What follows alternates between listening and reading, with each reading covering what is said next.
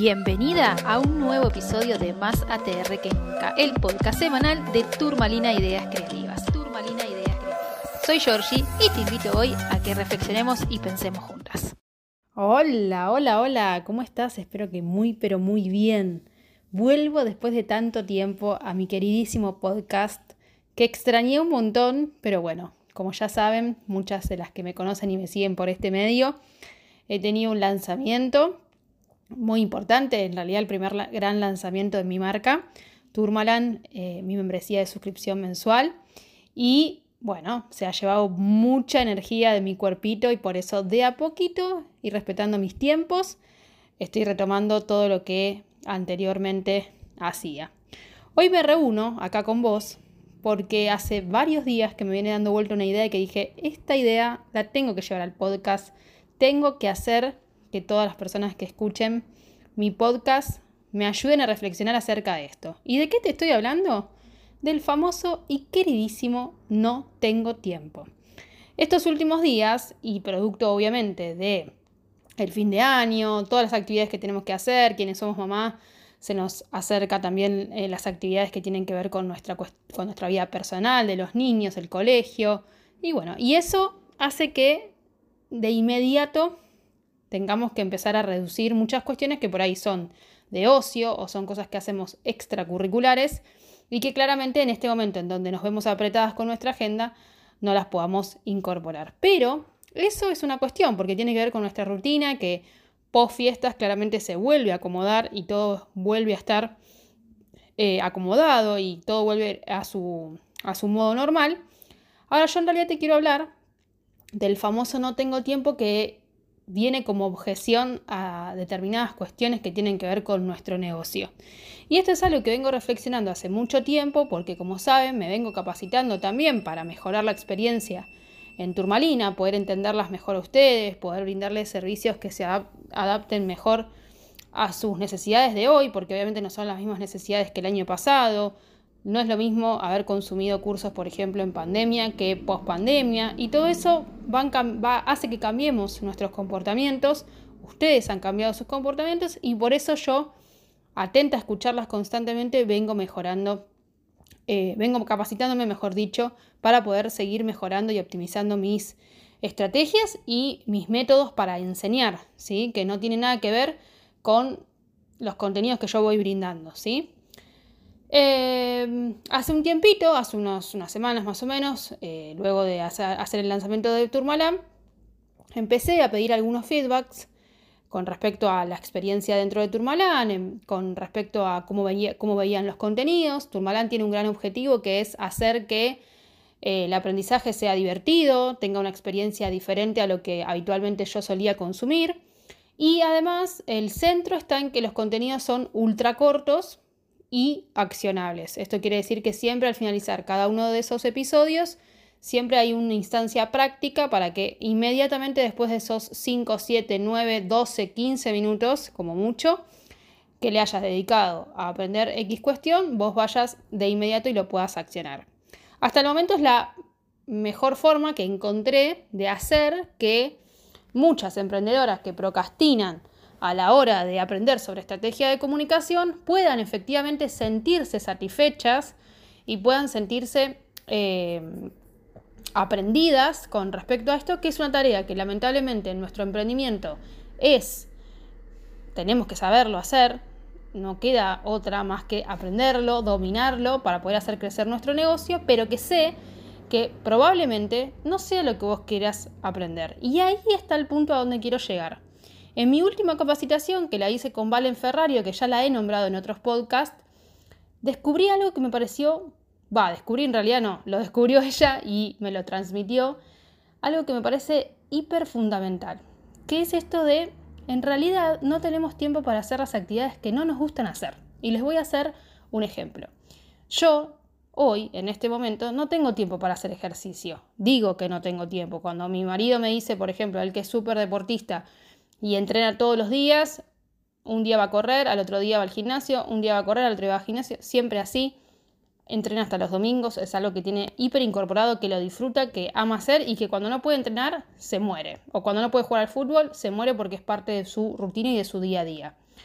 Entonces, cuando cada vez que hablamos en, en o cada, cada, instancia en la que hablamos, en donde yo le digo tengo ganas de hacer ejercicio, pero no me hago el lugar, no tengo tiempo, en realidad lo que estoy haciendo es postergando algo que que en mi interior yo no tengo ganas de hacer porque sin embargo sí tengo tiempo para, para comprar cuanto curso se me cruza de planificación o gestión del tiempo, que es algo que adoro aprender y que claramente esos 15, 20 minutos, media hora, 45 minutos que le dedico a ese curso, tranquilamente yo lo podría dedicar a hacer ejercicio. En mi casa, afuera, bueno, después se ven las formas.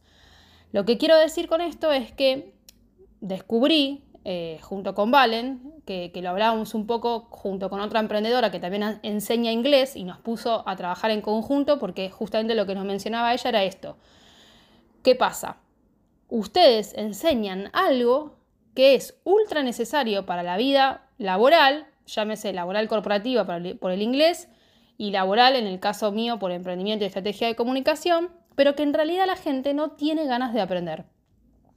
Entonces, o sí, vamos a, obviamente, a sacar las excepciones a las que se meten en este mundo y empiezan a, averiguar y empiezan a, ser curiosas y empiezan a aprender y empiezan a mejorar sus emprendimientos. Ah, esa es, esos son los dos universos que se terminan formando. Quienes no saben de estrategia de comunicación y empiezan a aprender y se meten en el universo, les gusta y siguen aprendiendo por curiosidad, y las que definitivamente no les gusta la estrategia de comunicación y presentan como una resistencia a aprender y por eso probablemente no ven resultados en sus emprendimientos. Está claro que esto es muy genérico y que no quiero, no pretendo que nadie se sienta tocado y que me diga, no, porque yo, no, simplemente es una reflexión que traigo acá para que me cuentes vos, cada vez que decís no tengo tiempo, a ver, ¿qué actividades son las que vos decís que no tenés tiempo y en realidad sí tenés ganas de hacer? Porque yo estoy segura que en realidad, para lo que realmente tenés ganas de hacer, sí te haces tiempo. Ejemplo, eh, yo para ver a mis amigas me hago tiempo porque es algo que me gusta hacer. Em, yo para seguir aprendiendo y hacer capacitaciones sí tengo tiempo. De hecho, en estos últimos dos o tres meses, junto con el lanzamiento de Turmalán, hice dos formaciones y ese tiempo tranquilamente yo se lo podría haber dedicado al ejercicio. Entonces, quizás sí tengo ganas, pero no son esas ganas fuertes que realmente nos empujan a accionar y a hacer algo que realmente nos apasiona, como puede ser algo relacionado a nuestro emprendimiento o algo, por ejemplo, quiero bailar salsa, me encantaría volver a bailar salsa. Bueno, quizás sí ahora me estoy buscando el espacio para poder hacerlo, cuando tranquilamente también podría dedicar ese espacio a hacer ejercicio. Digo lo de hacer ejercicio porque es algo que me viene dando vueltas hace un montón de tiempo, que lo quiero hacer más bien no por una cuestión estética, sino más bien por una cuestión mental eh, y es en donde estoy tratando de organizar nuevamente mi agenda para encontrar esos huecos y decir, bueno, este, este espacio queda bloqueado absolutamente para hacer ejercicio y darle un espacio a mi cuerpo.